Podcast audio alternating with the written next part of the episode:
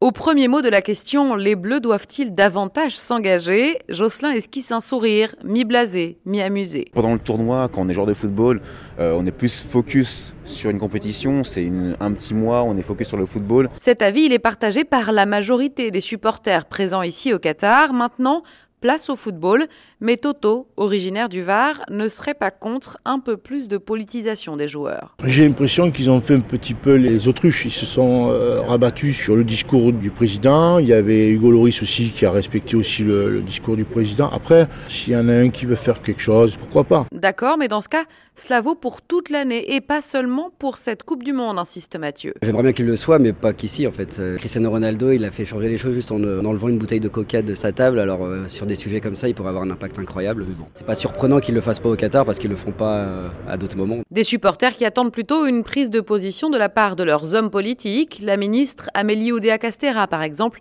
qui a prévu de venir à Doha si les Bleus se qualifient en quart de finale.